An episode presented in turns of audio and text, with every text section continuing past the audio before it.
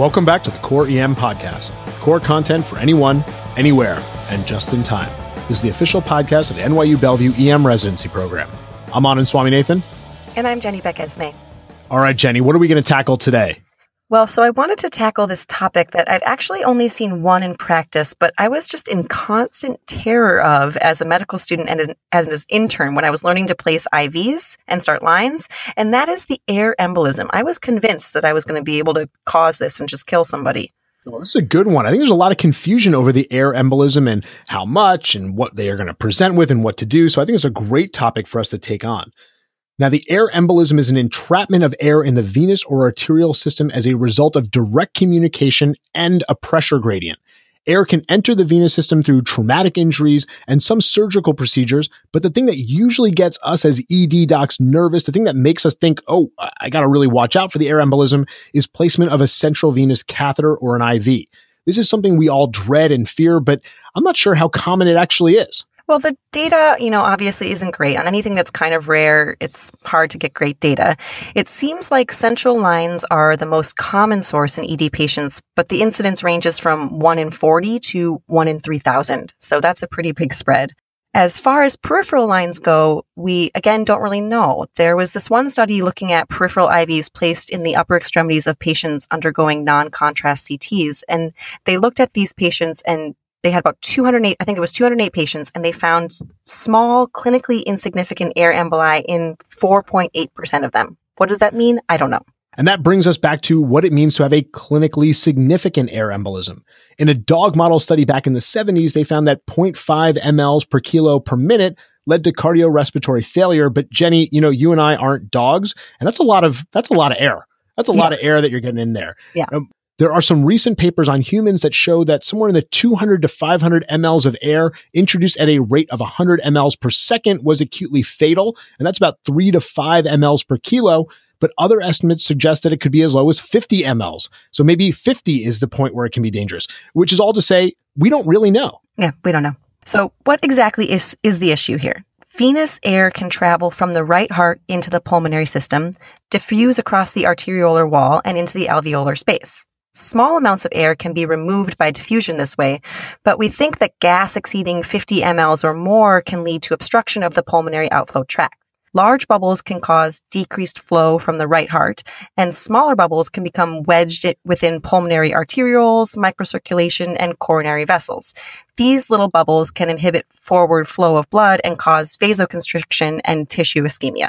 These patients could have a number of presentations depending on where the air embolism ends up. So we have to think about it like a blood clot. They could have dizziness, syncope, chest pain, dyspnea, and of course, for the quite significant embolism, they could have otherwise unexplained hypotension or hemodynamic collapse. Basically, what we're seeing in the severe cases is obstructive shock. So, when should you worry about an air embolism? Obviously, a patient with significant blunt or penetrating trauma who has concerning symptoms or hemodynamic collapse, you're going to be getting a pretty significant workup on, and hopefully you discover this.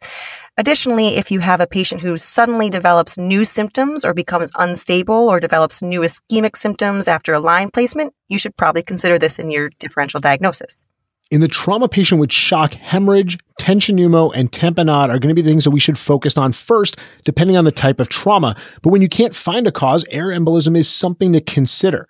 If you're worried about an air embolism, you're going to want to get a CT scan. Get chest if you're worried about pulmonary venous embolism, head for stroke symptoms, abdomen, pelvis if you're worried about ischemia to the gut. Additionally, you may want to add a TTE or a TEE if intracardiac air is suspected. Keep in mind the numbers of these patients are low, so these recommendations are really based on expert opinion, not rigorous studies.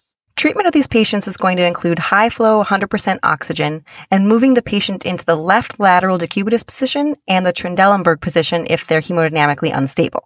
And what that does by moving them into that position is it gets the air, if it's in the heart, to kind of come back up into the right atrium, which actually might be a position where you could aspirate it if you happen to have a central line in. You're going to go ahead with your usual resuscitation methods if the patient has become unstable. So give some IV fluids. You might want to give inotropes and vasopressors for hemodynamic support. And if they have a complete collapse, CPR may be indicated.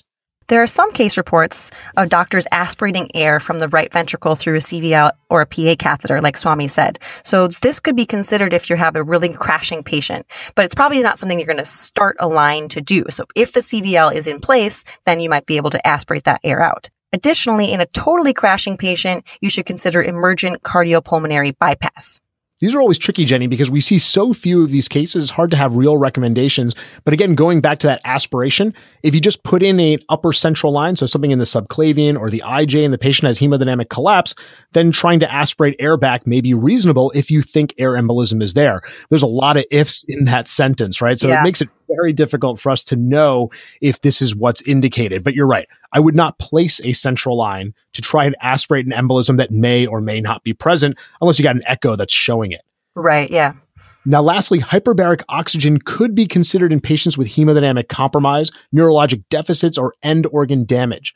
For this to be effective, it seems like you got to start it pretty quick. You're going to want to dive the patient within four to six hours of the onset of symptoms.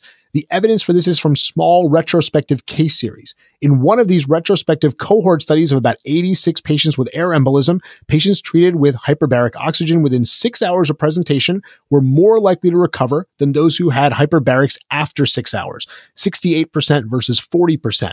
Now, probably that's compelling enough to consider in a sick patient, especially if you can get them to hyperbarics quick, which is not always available. We don't have hyperbarics in our place. We've got to transfer them up the street or, you know, into a different borough to get that done. And regardless, if a sick patient like this, you're probably going to need a surgical consultation and perhaps your local hyperbaric chamber is going to want to get on the line to discuss.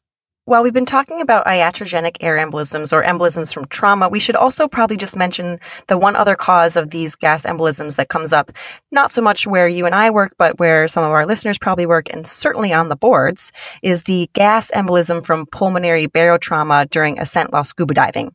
In that case, expanding gas ruptures the alveoli, air enters the pulmonary venous circulation and then into the heart and the systemic circulation, and from there can cause all sorts of obstruction like we've been talking about.